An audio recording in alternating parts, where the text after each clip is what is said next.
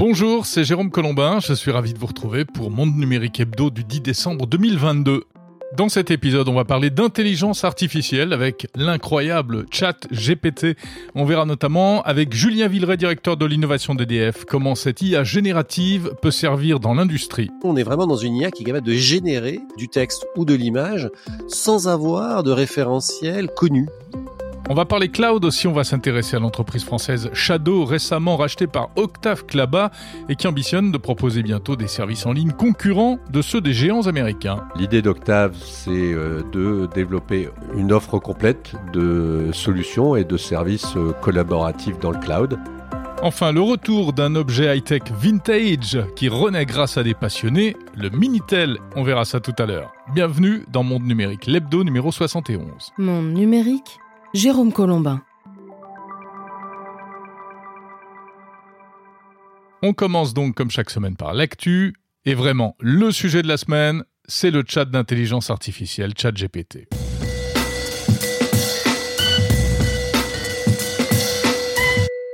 Toute technologie avancée est magique, disait Arthur C. Clarke, l'auteur de 2001 l'Odyssée de l'espace. Et il y a clairement quelque chose de magique dans le chatbot ChatGPT lancé le 30 novembre 2022. Magique car on ne comprend pas bien comment ça marche quand on l'utilise.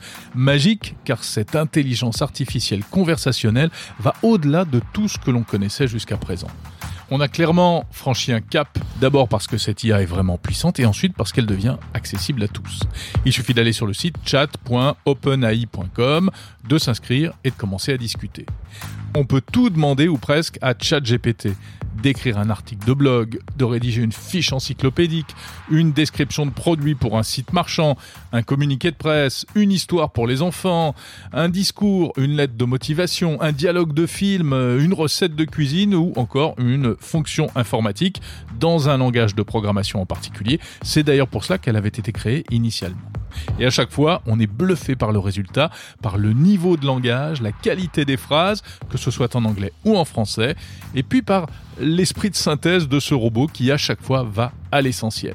Alors bien sûr, il y a un côté très convenu, très politiquement correct, et même un manque criant d'imagination, puisqu'il s'appuie sur des connaissances existantes. Mais n'empêche, le résultat est souvent très pertinent. Voici par exemple ce que ça donne quand on lui pose la question bateau de savoir si l'intelligence artificielle pourra un jour remplacer l'intelligence humaine. Non, l'intelligence artificielle ne remplacera pas complètement l'intelligence humaine. L'intelligence artificielle peut augmenter et améliorer les capacités humaines, mais elle ne peut pas remplacer la conscience et la créativité humaine. Voilà, notez que ce n'est pas le chatbot qui parle directement, j'ai simplement copié-collé ce qu'il m'a écrit dans une synthèse vocale. Alors l'arrivée de ce chat GPT soulève des tas de questions. D'abord, d'où ça vient? Réponse de la société américaine OpenAI, cofondée par Elon Musk, dont il ne fait plus partie, entreprise spécialisée dans l'intelligence artificielle qui est également à l'origine du programme DALI de création d'images. Comment ça marche Eh bien grâce à cette fameuse intelligence artificielle qui s'appelle GPT, Generative Pre-trained Transformer, en version 3 au lancement du chat en attendant la version 4. Est-ce que GPT-3 c'est tout sur tout? Non, car son apprentissage s'arrête à 2021 et il est donc très mauvais par exemple sur l'actualité. A-t-il toujours raison? Non, il se trompe souvent, parfois il brode, il mélange les faits, mais si on lui donne les bonnes informations en entrée, il fait d'excellentes réponses à la sortie. Du coup, à quoi sert-il exactement? Eh bien, à produire du code ou du texte sous toutes ses formes. GPT-3 ne pense pas, n'a aucune conscience de ce qu'il écrit, mais c'est une machine de guerre pour pisser de la copie, comme on dit euh, dans le jargon journalistique. Autre question, est-ce que ça pourrait remplacer Google? Alors pour l'instant non, car ChatGPT n'indexe pas le web, mais demain on peut euh, tout imaginer. Et d'ailleurs on peut euh, vraiment se poser la question, Google travaille sur des outils équivalents. Et puis ChatGPT soulève aussi des interrogations quasi existentielles. Va-t-il remplacer les journalistes ou les écrivains? Est-ce l'arme fatale des lycéens pour tricher ou simplement pour préparer euh, des exposés en trois clics? L'éducation nationale aurait bien intérêt à se pencher dès à présent sur, sur le problème. Cet outil va-t-il permettre d'inonder le web avec des faux contenus au point que la vérité finira par disparaître? Et pourra-t-on encore faire la différence entre ce qui est créé par l'homme et ce qui vient d'une IA Bref, on touche du doigt de manière très concrète toutes ces questions qui étaient un peu théoriques jusqu'à présent. Parce que les robots journalistes ou écrivains, euh, ça existe déjà, mais ce qui change aujourd'hui, c'est la simplicité d'accès à cette technologie et surtout sa redoutable efficacité. L'un des aspects les plus intéressants de ChatGPT, c'est sa capacité à s'adapter à différents styles de langage. Par exemple, il peut générer du contenu à la première personne ou à la troisième selon les besoins, euh, ce qui ouvre la voie à de nombreuses applications pour tous les travaux de rédaction, de traduction et de communication en général. Les quatre phrases que je viens de prononcer ont été générées par ChatGPT. Et c'est pas fini. ChatGPT est capable d'intégrer des informations contextuelles dans ses réponses. Par exemple, si vous, lui posez une, question, sur un sujet précis, il sera en mesure de fournir des réponses précises et détaillées. Cela peut être particulièrement utile pour des applications telles que les chatbots d'assistance ou les assistants virtuels, etc. En résumé, ChatGPT est une technologie fascinante qui ouvre la voie à de nombreuses applications qu'on n'imagine pas encore. Ce qu'on imagine en revanche, c'est que ça va donner le meilleur comme le pire. On pense évidemment à la formidable machine à fake news que cela représente. En tout cas, ce qui est certain, c'est que l'outil est là, on ne remettra pas le génie dans la lampe. On va reparler de ce sujet dans un instant avec Julien Villeray, directeur de l'innovation d'EDF. On verra comment les IA génératives peuvent être mises au service de l'industrie. Apple va renforcer la protection des données des utilisateurs de ses produits dans le cloud. La firme américaine a annoncé qu'elle allait bientôt permettre d'effectuer des sauvegardes sur iCloud avec un chiffrement de bout en bout. Ça veut dire que euh, si vous utilisez euh, l'option de sauvegarde automatique dans le cloud d'Apple, eh bien, euh, cette sauvegarde deviendra désormais indéchiffrable. Vous serez seul à pouvoir accéder au contenu via le système de double authentification. Un système baptisé Advanced Data Protection, qui est un pas assez significatif en matière de protection de la vie privée. Jusqu'à présent, seule la messagerie iMessage d'Apple et puis quelques éléments comme l'historique de navigation sur Internet, etc., étaient chiffrés. Donc protégé. C'est conforme finalement à la philosophie de la marque à la pomme depuis toujours en matière de protection des données personnelles, mais cela ne va pas faire l'affaire des services de police américains notamment comme le FBI qui ont pris l'habitude dans le cadre d'enquêtes judiciaires de demander à Apple un accès aux sauvegardes de certaines personnes. Cependant, Tim Cook, le PDG, s'est toujours posé en défenseur de la vie privée de ses utilisateurs. On se souvient de l'enquête sur la tuerie de San Bernardino en 2015, euh, lorsqu'Apple s'était opposé ouvertement au FBI, qui lui demandait de forcer l'accès à l'iPhone du tueur présumé, mais le patron d'Apple euh, s'y était toujours opposé pour des questions de principe. Quelques nouvelles de Twitter, comme chaque semaine, avec euh, cette info qui ne fera pas plaisir aux possesseurs d'iPhone, précisément, puisque le service Twitter Blue, ce service premium payant censé donner accès à des fonctions particulières comme un badge de certification ou encore la possibilité de corriger un tweet pendant quelques minutes après l'avoir envoyé, Twitter Blue devrait coûter plus cher sur iPhone, 11 dollars par mois au lieu de 7 dollars pour les autres utilisateurs, en tout cas sur les autres appareils. Et oui, apparemment, ce serait le moyen qu'aurait trouvé Elon Musk pour compenser la fameuse commission de 30% d'Apple. On se souvient qu'il y a huit jours, Elon Musk avait failli partir en guerre contre la marque à la pomme à cause de cette histoire de commission de 30% prélevée sur tous les achats euh, réalisés via des applications sur les appareils Apple. Finalement, le différence était réglé lors d'un tête-à-tête euh, avec euh, Tim Cook euh, au siège d'Apple à Cupertino, à côté d'un joli étang de méditation. on peut donc maintenant un peu plus deviner ce que se sont dit les deux hommes à ce moment-là. Alors cela dit, euh, dans la pratique pour les utilisateurs, on peut penser qu'il y aura quand même un moyen de contourner ce tarif euh, différencié, puisqu'il suffira de souscrire l'abonnement en allant sur le site de Twitter, euh, twitter.com, plutôt que sur l'application mobile, ce qui permettra donc de payer 7 dollars au lieu de 11. À noter que initialement Twitter Blue avait failli coûter 20 dollars, hein, puis ça avait été abaissé à 8 et aujourd'hui à 7. Donc autrement dit, ça peut encore changer. Et puis à propos de Twitter, toujours, euh, Elon Musk ferait l'objet d'une enquête à San Francisco pour avoir transformé des salles de réunion au siège de la société en chambres à coucher pour les employés. Et oui, puisqu'il a dit à ceux qui voulaient rester qu'il allait falloir travailler hardcore, hein, eh bien, du coup, il a aménagé euh, des lits, des armoires, des tables de nuit, bref, quasiment des chambres d'hôtel. Sauf que, eh bien, cela violerait la législation californienne sur les lieux d'hébergement, et donc, euh, pour des raisons de concurrence commerciale, tout simplement, euh, apparemment, il n'a pas le droit de faire ça.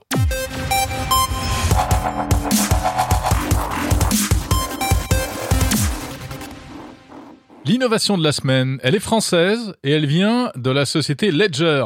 Ledger, spécialiste euh, du stockage de crypto-monnaies, vient d'annoncer un nouveau wallet.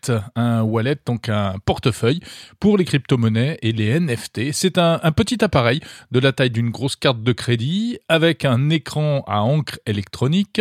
Il est entièrement tactile et il permet de stocker des crypto-monnaies et des NFT jusqu'à 5000 crypto-monnaies Particularité, ce produit a été conçu par Tony Fadell, qui n'est autre que le concepteur de l'iPod, euh, le euh, baladeur de la marque à la pomme, euh, légendairement connu, et c'est aussi le créateur du thermostat connecté Nest. Alors, pour revenir à ce Ledger Stacks, c'est le nom de ce wallet. comment fonctionne-t-il exactement? D'abord, il est hautement sécurisé, c'est l'intérêt de la chose.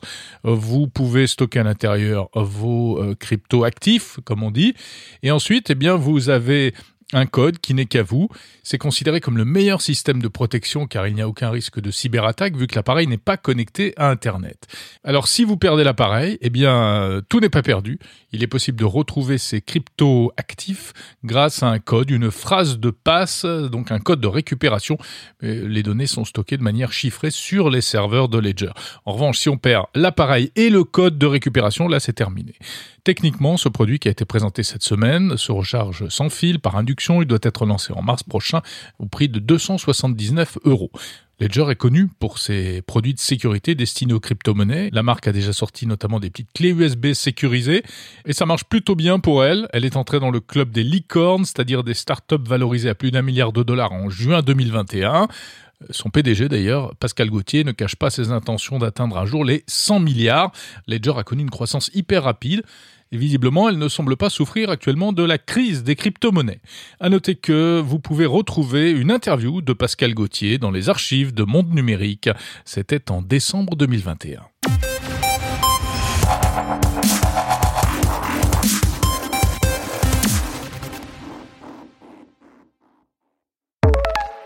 Vous écoutez Monde Numérique l'hebdo, chaque samedi, 40 minutes de news et d'interviews, la tech et tout ce qui va avec. Et on va passer aux interviews de cet épisode avec, cette semaine, Shadow, cette société française spécialisée dans le cloud pour les gamers, mais pas seulement, et qui multiplie les annonces en ce moment. Si vous êtes nostalgique des années 80 ou, ou, fan de vintage, on va découvrir comment faire revivre le bon vieux Minitel grâce à la société multipliée qui a mis au point un kit de connexion Wi-Fi pour Minitel. Oui, ça existe. Mais avant cela, on revient sur la grosse thématique de la semaine et du moment, l'intelligence artificielle. Monde numérique. Bonjour Julien Villeray. Bonjour Jérôme directeur de l'innovation d'EDF, partenaire de Monde Numérique, que je suis ravi de retrouver euh, chaque mois. Julien, on va parler d'intelligence artificielle. On a beaucoup parlé ces derniers jours de ce fameux chat GPT, cette intelligence artificielle conversationnelle. Euh, alors, l'intelligence artificielle euh, de ce style, vous y pensez vous-même chez EDF, et parce que cela peut avoir de véritables applications dans l'industrie. Oui, parce que l'intelligence artificielle, c'est évidemment quelque chose qui vient en co, hein, comme on dit, c'est-à-dire qui vient aider euh, les, les, opérateurs ou les, gens dans le métier de faire, par exemple, fonctionner, fonctionner des usines ou fonctionner d'ailleurs tout type de, de service à l'intérieur d'une entreprise. Mais jusqu'à présent, euh, c'était plutôt euh, des systèmes d'intelligence artificielle euh, un peu euh, rudimentaire, si je peux, si je puis dire ainsi. Euh, vous connaissez par exemple les chatbots hein, qu'on utilise d'ailleurs tous dans notre vie quotidienne parfois pour dialoguer avec euh, la SNCF ou un opérateur télécom quand on a un problème. On voit bien la limite de la compréhension et de l'usage de ce type de, de ce type d'IA.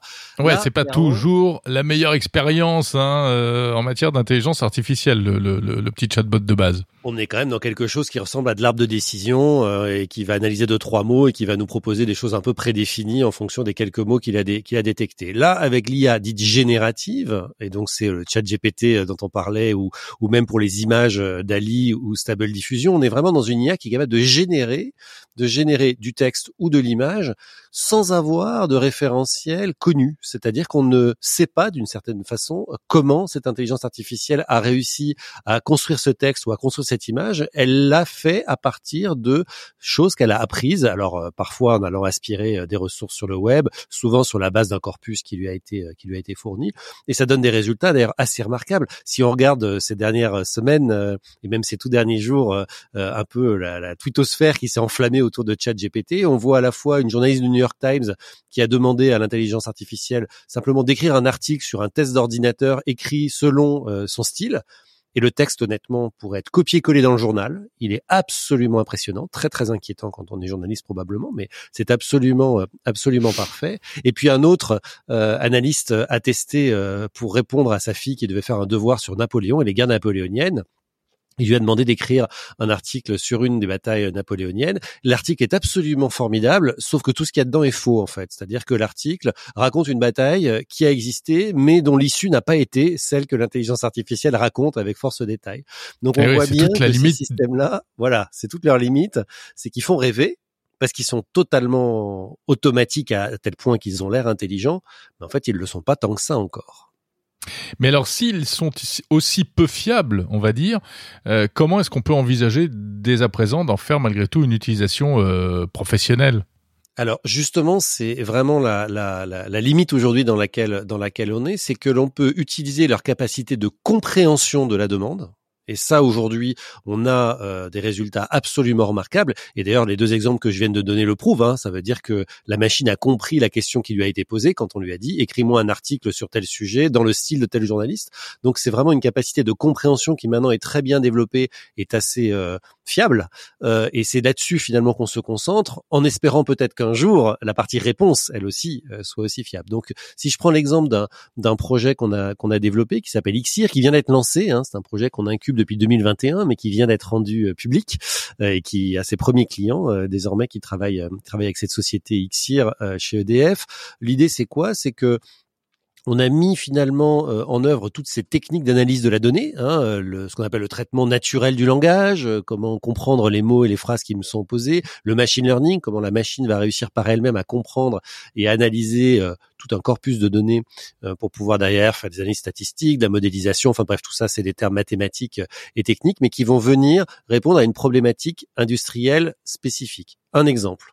Euh, et c'est l'exemple que traite euh, aujourd'hui Xir euh, pour un certain nombre de, de, de ses clients.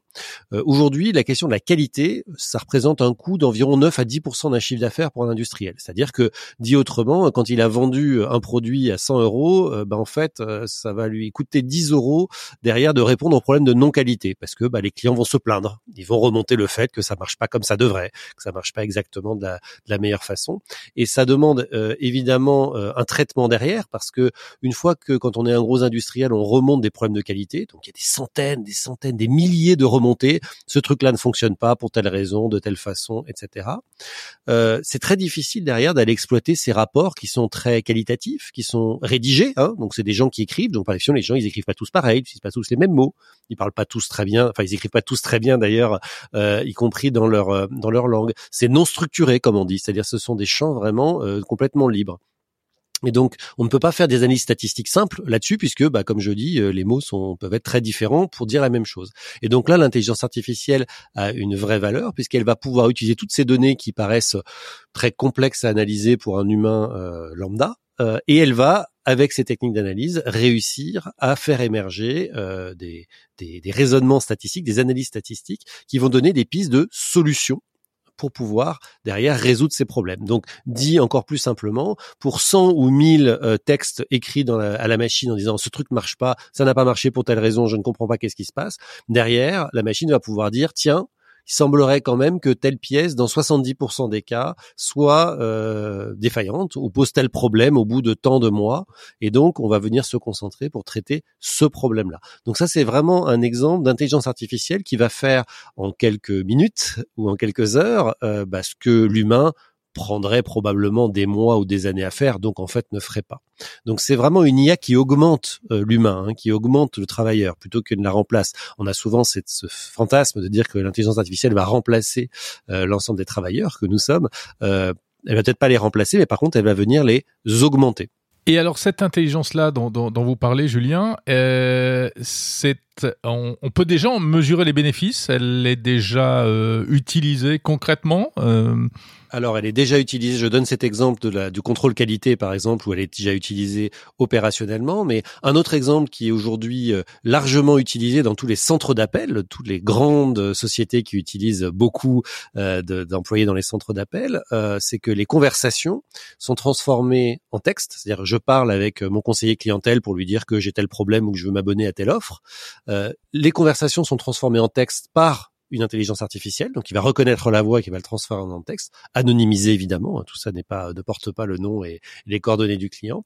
Et derrière, un système d'intelligence artificielle va venir analyser l'intégralité de ces coordonnées, de ces conversations, pour pouvoir en tirer des enseignements. Et les enseignements peuvent être de, tout ordre. Par exemple, d'envoyer de, des alertes automatiques en disant tiens c'est bizarre là depuis trois jours on a une montée de X des gens qui se plaignent sur telle ville, telle zone géographique ou euh, sur telle technologie ou telle offre ou de dire tiens on a remarqué que euh, bah, dans 70% des cas quand on présentait à un client de l'offre A euh, l'option B il la prenait et donc, euh, bah, il y a une vraie appétence. Et donc, peut-être qu'on pourrait pousser cette option plus souvent parce qu'on sait qu'on va la vendre beaucoup plus facilement, etc., etc. Tout ça, c'est des recommandations en fait qui sont faites automatiquement par la machine. De la même façon, euh, toujours dans un centre d'appel, quand aujourd'hui on appelle, euh, par exemple, voilà, son opérateur téléphonique, le conseiller clientèle peut avoir automatiquement des informations qui lui sont poussées en disant oh là là, attention, Monsieur Villeray nous a déjà appelé le mois dernier, il a eu un problème de facturation, on s'est trompé sur ceci, on s'est trompé sur cela, ou tout d'un coup, tiens, ses consommations à l'étranger ont explosé, proposez-lui l'offre ceci ou l'offre cela. Tout ça, c'est des choses qui sont proposées par la machine. C'est vraiment une assistance à la décision et à l'identification des, des problèmes et des besoins des clients, en fait. C'est exactement ça. Et on voit euh, même maintenant, avec, pour revenir à l'IA générative, euh, des solutions comme DALI euh, ou Stable Diffusion, la possibilité de créer des images à la demande, mais des images qui n'existent pas, y compris pas dans nos têtes, hein, qui sont des images générées sur la base d'une demande en langage naturel. Je souhaite un portrait de Jérôme Colombin peint selon le style de Van Gogh ça aujourd'hui, c'est quelque chose qu'il suffit d'entrer euh, vraiment en texte dans le moteur et la machine va créer cette peinture.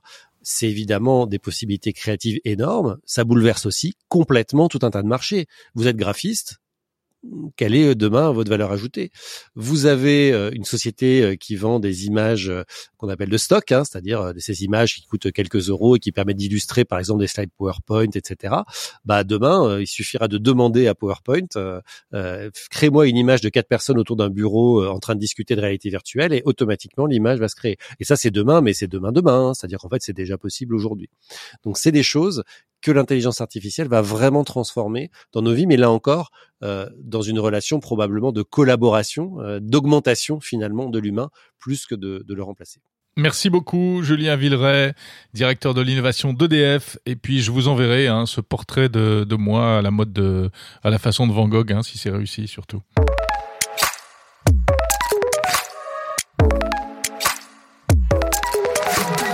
En mai 2021, Octave Klaba, fondateur d'OVH, a racheté la startup Blade, pionnier du PC dématérialisé dans le cloud pour les fans de jeux vidéo. La promesse, toute la puissance d'un super ordinateur à distance via une simple connexion Internet. Mais l'équation économique n'a pas fonctionné et Blade a failli disparaître. Aujourd'hui, l'entreprise rebaptisée Shadow revient avec de grandes ambitions. Du SaaS, du Software as a Service, c'est-à-dire des applications en ligne, et pour commencer, une offre de stockage dans le cloud pour les particuliers et les entreprises. Nous sommes au siège de Shadow à Paris pour en parler avec son nouveau patron. Bonjour Eric Sell. Bonjour. Directeur général de Shadow, présentez-nous cette offre Drive que vous venez de lancer. Drive, c'est une solution de stockage qui est le, premier service, je dirais, de ce bouquet qu'on va essayer de, développer. Donc Drive, euh, on l'a développé en partenariat avec Nextcloud, qui est le numéro un mondial de l'open source dans le domaine du stockage. Donc on l'a mis à notre sauce, intégré euh, dans nos solutions, et donc ça permet aujourd'hui d'avoir une offre équivalente à celle de Google One ou, ou autre, sur lequel on a une offre gratuite donc 20 gigas euh, pour 0 euros, et sur lequel il n'y a pas de monétisation. Les données restent au client et il n'y a pas de publicité. Donc ça, ça c'est du vrai gratuit. C'est du vrai gratuit. Et après, il y a une option sur laquelle on peut monter à 2 Tera euh, pour 8,99, qui est 1 euro de moins que euh, certains autres confrères. Avec cet abonnement, qu'est-ce que je peux faire? Je peux synchroniser mes, mes données entre tous les devices, comme je peux le faire avec Google Doc, avec iCloud, etc. Exactement. C'est, c'est, c'est exactement le but du jeu. Nextcloud est quand même une assez forte réputation. Donc la première euh, tranche qu'on a fait en termes de, de release est un équivalent un peu de Nextcloud. Là, on est en train de travailler sur la nouvelle avec des nouvelles fonctionnalités qui sont le tri des photos, la reconnaissance, enfin toutes ces choses-là qui sont des applications traditionnelles. Moi, je l'ai sur mon téléphone portable. Euh, voilà, ça synchronise mon PC. Euh, à tout moment, je peux récupérer mes photos, mes fichiers, etc. Comme euh, comme euh, les offres traditionnelles. hein. On n'est pas dans une révolution. Donc ça, c'est la première étape du portfolio de produits. hein. Après, il va y avoir les mails, la visio, les suites collaboratives, et on va étendre, on va étendre ce, ce schéma en termes de portfolio de produits. Et le, le troisième axe de développement, c'est le B2B. Donc les professionnels. Exactement. Parce que finalement, cette notion d'avoir une machine dans le cloud, euh, surtout avec le Covid, avec le télétravail, avec l'augmentation des besoins des logiciels, hein, parce que ça, évolue tout le temps. euh, si on arrive à repousser l'obsolescence euh, des équipements, ça intéresse beaucoup les industriels. Et puis après, gérer un parc sur lequel on n'est pas forcé de gérer du hardware, mais potentiellement on peut gérer des PC qui vont être gérés par Shadow dans le cloud. Ben, pour un directeur informatique de PME, au lieu de commander un, tel, un Mac, un autre, ben, je vais sur Shadow, je crée mon compte, et à l'intérieur de ça, je vais allouer telle machine à telle personne, telle machine à telle autre personne, telle machine à telle autre personne, et je vais gérer mon parc informatique virtuel. Ça évite, euh, les stagiaires s'en vont, euh, ben, finalement, on n'est pas forcé de récupérer leur PC, parce qu'on leur a, euh, ouais, ils sont venus avec ce qu'ils avaient, et on leur a donné un PC euh, puissant. Donc ça vous donne une flexibilité qui est énorme. La deuxième chose que les gens euh, sous-estiment un tout petit peu, c'est que comme nous, on fait que du streaming de l'image en termes de bande passante nécessaire pour arriver à utiliser Shadow, un bon Wi-Fi suffit. Mhm. Quelques mégabits euh, de bande passante, ça suffit à, à avoir Shadow. Mais par contre, comme les machines sont dans le data center, entre elles, elles communiquent à une vitesse de 1 gigabit. Donc si demain euh, je veux télécharger un film ou un logiciel, en fait je le télécharge à 1 gigabit. Donc même si j'ai pas beaucoup de débit, je gagne énormément en termes de, performance et d'acquisition. Mais le troisième point qui est encore plus important, c'est que finalement, pour les entreprises, les données qui pourraient être réputées un peu sensibles, vous prenez aujourd'hui euh, dans nos premiers clients, c'est des cabinets d'architectes par exemple. Les euh, dossiers d'architectes, quand il y a des compétitions, c'est des dossiers très sensibles et ils ne sortent pas du data center. C'est-à-dire que les gens peuvent aller les regarder, travailler dessus, demain travailler en mode collaboratif sur le même projet, Mhm. mais la donnée, le jour où la personne quitte l'entreprise, on éteint son PC et il n'y a rien. On peut pas la télécharger. Alors, alors, on peut, les gens ont les libertés, mais l'entreprise peut, elle, décider de ne pas autoriser le téléchargement. D'accord. Eric Sell, directeur général de Shadow, on voit bien donc dans quelle direction vous voulez aller. La promesse, c'est toujours celle de la sécurité, la souveraineté, euh, la French Touch finalement. Oui, oui, c'est ça, de la French Touch, et puis euh, aussi d'essayer d'a- d'amener euh, quelque chose de différent en termes d'expérience, parce que le but, c'est pas juste de copier, de se mettre un petit label français ou européen. D'ailleurs, sur la partie européenne, je veux juste quand même souligner une chose, c'est que dans les développements qu'on a fait dans les 18 mois, on a ouvert euh, quand même 7 pays. Mhm. Euh, ce qui n'est pas négligeable dans l'espace de quelques mois. Euh, donc on a ouvert euh, l'Autriche, la Suède, le Danemark, l'Italie, hier l'Espagne. Vous allez me dire, à nouveau, vous avez tout prévu pour moi? Ben oui. Euh, donc J'ai bien fait de venir aujourd'hui hein, chez Shadow. Exactement, euh, le Canada. Euh, donc voilà, on étend euh, cette, euh, cette compétence territoriale pour avoir un marché adressable, surtout en Europe, extrêmement fort, extrêmement complet. Mhm. Et par rapport à la French Touch, ce qui est important aussi, c'est d'essayer de mettre vraiment de l'innovation. Et donc, quand je parlais d'interaction et de collaboration euh, euh, sur la virtuelle machine, imaginez demain, euh, je reprends euh, mes architectes, mais ça peut être beaucoup de gens, vous êtes en train de travailler sur un dossier, vous avez des gens qui sont à distance, qui veulent travailler sur le même dossier, bah, demain, ils pourront ensemble euh, créer, travailler là-dessus, et dans le même temps, ils auront une visioconférence pareil sur Shadow, ils auront le Slack s'ils ont besoin de, de discuter ou de chatter entre eux, ils auront voilà. Et tout ça sur un même écran, vu qu'on stream, c'est-à-dire que la puissance qui permet de gérer euh, tout ça, elle est dans le cloud Mhm. et elle n'est pas à la charge de l'utilisateur. Merci beaucoup, Eric Sell, directeur général de Shadow.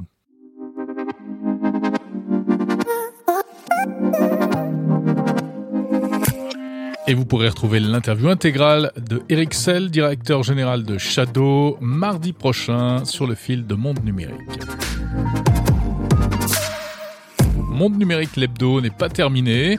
On va prendre la machine à remonter le temps pour aller à la rencontre d'un appareil que vous avez peut-être connu si vous avez plus de 40 ans. Sinon, bienvenue au Club des Anciens, on s'intéresse au Minitel. Bonjour Olivier Mével. Bonjour. Vous êtes fondateur euh, d'une société qui s'appelle Multiplier, qui édite des objets technologiques parfois insolites. Et alors là, vous sortez un produit complètement fou, un petit appareil qui permet de faire revivre le Minitel. Euh, Expliquez-nous ça. Alors c'est très simple, c'est un petit appareil qui ressemble à un Minitel. Je ne sais pas si vous voyez euh, ce que ce que c'est qu'un Minitel.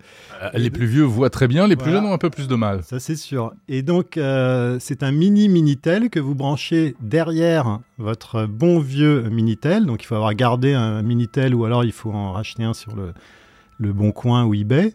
Et une fois qu'il est branché, vous rallumez votre Minitel et là vous vous retrouvez dans les années 80 en fait. Incroyable. Ouais. Et donc avec euh, le 3615 Télétel, et vous, vous avez des tas de services qu'on a redéveloppés, euh, l'astrologie, euh, l'actu, etc., etc.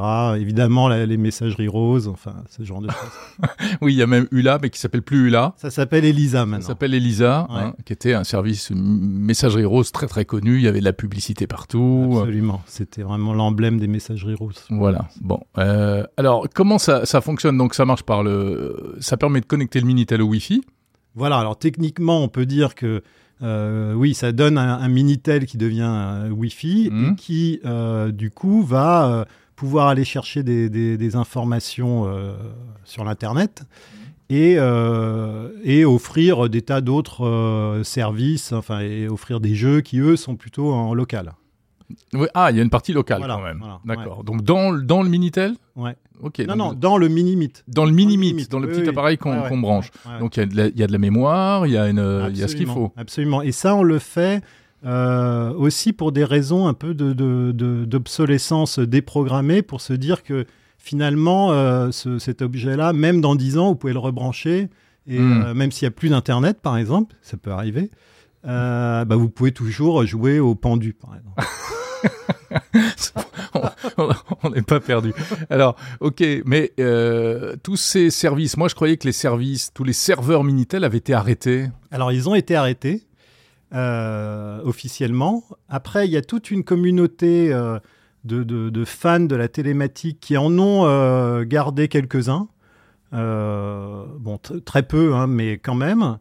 Et euh, ont gardé quoi? Des, des, des serveurs des, ser- des serveurs, c'est-à-dire que vous pouvez téléphoner au euh, 01, je sais pas quoi, je sais pas quoi, faire connexion fin, et vous avez un serveur euh, Minitel. D'accord. Il y a quelques, euh, quelques services seulement. Et, euh, je suis pas sûr que voilà, on, on puisse, on puisse être très très nombreux sur, les, sur ces serveurs-là. Donc il y a quand même une communauté.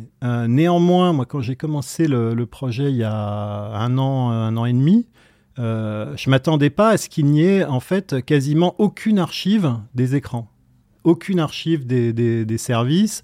Et donc c'est pour ça que j'ai dû euh, travailler. Je travaille avec deux pionnières du Minitel, Pascal Moise et Cécile Adam, qui elles travaillaient à, Télématique de, Libération dans les années 80 Mhm.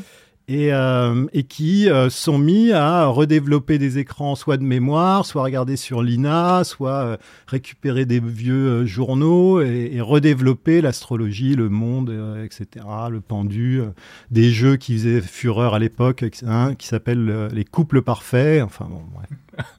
Oui, parce que c'est ça qu'il faut expliquer et rappeler à ceux qui ne l'ont pas connu.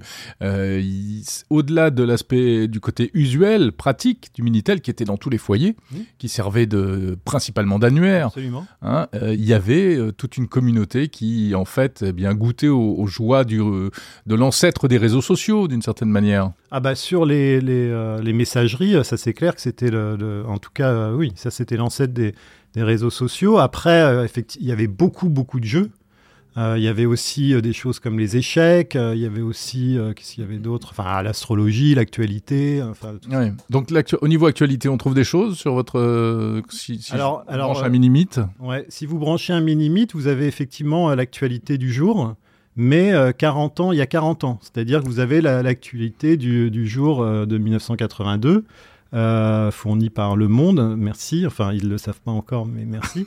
Et, euh, euh, donc là, vous, avez effectivement bah, euh, toutes les brèves et tous les, détails de- d'actualité de, Reagan avec Thatcher, etc. Le franc, etc. Alors, Olivier Mével, euh, bon, c'est très amusant. euh, pourquoi est-ce que vous avez fait ça? On rappelle un peu que vous êtes, vous vous présentez comme la maman du lapin Nabastag, c'est-à-dire que vous avez travaillé avec Raphaël Adjian, c'est vous qui avez créé le fameux lapin connecté Nabastag, qui est presque aussi célèbre que le Minitel en France, euh, qui n'existe plus aujourd'hui malheureusement, qui était un peu l'ancêtre des objets connectés, des enceintes connectées, des Alexa, etc. Euh, pourquoi est-ce que c'est quoi cette démarche du Minimit Alors, la démarche, en fait, c'est que euh, quand on a démarré le Nabastag, on a commencé par euh, que des choses inutiles.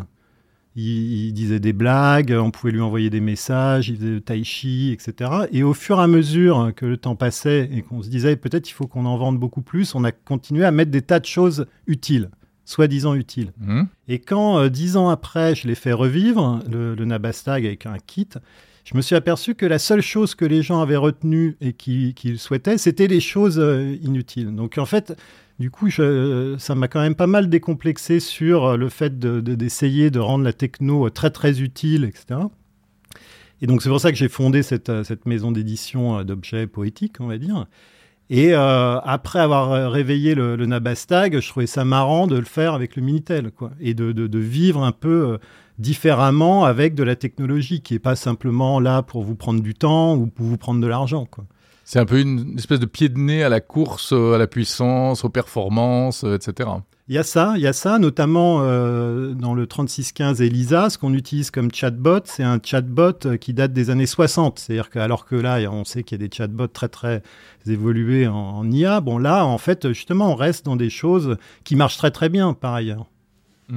Vous le, alors, on peut l'acheter, hein, ce Minimit. Euh, combien ça coûte? Ça coûte 75 euros et là, euh, pour l'acheter, il faut aller sur la page Ulule et euh, dès qu'il y en a 500, bah, je lance la, la production. D'accord. Donc c'est vous qui l'avez conçu, hein, qui. euh, Oui, alors après, euh, je, je me suis appuyé. En fait, sur tout, tout ce projet, c'est quand même quelque chose qui est très communautaire, entre guillemets, parce qu'il y a plein d'écrans qui, étaient- qui avaient été sauvegardés. Il y a, il y a plein de. Les cartes électroniques, il y a des gens qui le faisaient déjà. Enfin. Voilà, donc on- il y a beaucoup, beaucoup de, de- de gens qui se sont réunis autour de ce projet. Et l'idée, c'est que une fois que euh, on aura produit les, les mini-mythes, on, on essaye de, de- de sauvegarder et de développer encore plus de vieux services euh, en fonction de ce qu'on va trouver ou des gens qui vont se manifester. quoi. Vous avez sollicité justement les, les éditeurs euh, de services Minitel de l'époque?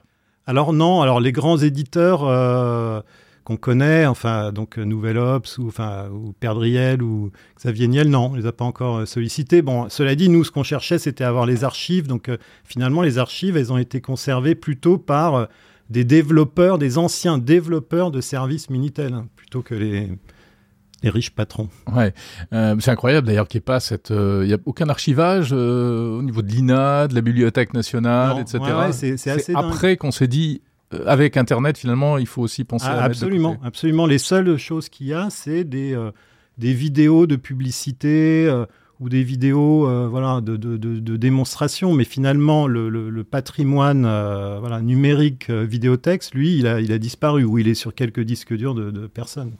Alors, il y a une chose, il faut avoir un Minitel. Euh, on en trouve encore des Minitel. Soit on en a gardé euh, dans son garage, euh, soit est-ce qu'on peut en acheter quelque part? Ah oui, bien sûr. Euh, donc déjà, effectivement, parfois vous, le- les, les gens l'ont gardé, mais c'est assez rare. Mais on en trouve sur le Bon Coin ou sur eBay. Il y en a, il y en a beaucoup. Combien ça coûte? Entre euh, 10 et 100 euros, on va dire. Il y a peut-être d'autres qui vont se mettre à chercher dans leur garage. quoi. Voilà, il y en a peut-être encore dans les garages, Ah oui, dans des, des, c'est des- sûr, des c'est entrepôts d'entreprises, parce qu'il y en avait dans les entreprises. Ouais, beaucoup. c'est possible. Ouais. Ouais, ouais. Mais pourtant, il y avait eu une campagne pour récupérer le matériel, parce que ça appartenait à France Télécom. Absolument, ouais, ouais, c'est propriété de, c'était propriété de France Télécom, donc il y avait une campagne, mais je pense que de toute façon, il y, a Il y en a plein qui l'ont voilà, gardé. qui C'est comme les armes. C'est ça. Après, il y en a quand ils sont neufs, euh, ils les vendent euh, parce qu'il y a des minitel neufs Des Minitel neufs. encore dans leur boîte. Et ça, c'est, Ouais. c'est sans- Il y, avait plusieurs générations. Il y a eu plusieurs générations Ouais. de Minitel. Oui, oui, oui. hein. Bon, là, ça marche avec tous les Minitel, mais ceux, Hmm. ceux qu'on trouve, c'est euh, le 1 et le 2. Quoi. Ouais, mais c'est c'est formidable parce que ça permet de retracer l'histoire du Minitel. En plus, qui après s'est dématérialisé. Hein. Au début, euh, quand les ordinateurs ont commencé à rentrer dans les foyers, on n'avait plus besoin de l'appareil Minitel, mais on, on était bien content de pouvoir trouver encore les services. euh, Ah oui, Minitel. absolument. D'ailleurs, il y a un, euh, une des personnes là, sur Twitter qui disait que quand elle a eu Internet, la première chose qu'elle a faite, c'était installer un émulateur Un Minitel. émulateur. Et ouais, ouais, bien sûr. C'était un vrai, vrai, vrai service.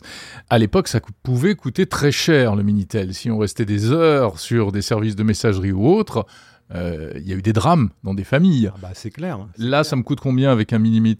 Bah là, euh, ça dépend. Justement, il y a une page qui vous permet de voir à quoi vous avez échappé. quoi. C'est-à-dire euh, quelle aurait été la facture euh, de, vos, de vos communications euh, à l'époque. quoi. Donc en francs. En francs, ouais. Donc ça, ça part tout de suite dans les centaines euh, ou dans, Ouais, les, bah ou dans les milliers ouais, de francs. Absolument, Hmm. absolument. Alors qu'aujourd'hui, c'est gratuit. Enfin, on est d'accord. Si... Ah bah, vous voulez dire... euh, Enfin, le, le fait du- de, de- me connecter euh, à, à ces services-là... ah bah, bien sûr, c'est gratuit. Euh, oui, oui. C'est gratuit. Bien sûr, c'est gratuit. oui, parce qu'on est, on est passé dans l'ère de la gratuité, mais bon. ouais. Olivier Mével, euh, d'autres euh, objets? Vous pensez faire ressusciter d'autres objets euh, high-tech du passé comme ça? Non, là, je pense que je vais, je vais arrêter. Le, le- avec multiplier, là, le, bon, il y a un certain nombre d'objets, mais le, le prochain, c'est un, un robot euh, qui se déplace euh, chez vous, euh, qui est en, en céramique, en grès, qui est très très beau, mais qui ne fait rien. Et qui, se, qui n'en fait qu'à sa tête. Et euh, c'est un Roomba euh, qui, ne- qui ne passe pas l'aspirateur. Il ne sert à rien. Voyez C'est un peu comme ce Minitel qui ne sert à rien non plus, on est d'accord. Absolument. Voilà, mais qui intéressera peut-être, euh, sait-on jamais, des, des expositions, des, euh, des musées, euh, des choses comme ça. Ah oui, absolument, ça peut être ça aussi. Merci beaucoup Olivier Mével, fondateur de la maison d'édition d'objets technologiques multipliés.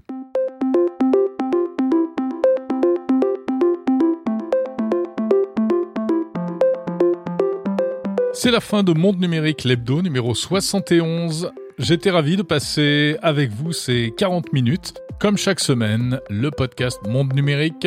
Abonnez-vous si ce n'est pas déjà fait. Parlez-en à vos amis. Laissez euh, des petites notes, des petites étoiles euh, et des commentaires, surtout sur toutes les plateformes. Merci à ceux qui m'ont envoyé des messages euh, récemment. Vous pouvez retrouver les derniers épisodes et même les plus anciens sur le site Monde Numérique en un seul mot.info. On se retrouve la semaine prochaine. Et ce sera le dernier Monde Numérique de l'année dans sa version traditionnelle. Ensuite, on se retrouvera en janvier au CES de Las Vegas. Mais je ne partirai pas en congé de fin d'année sans vous laisser une petite surprise que je vous révélerai la semaine prochaine. Portez-vous bien, salut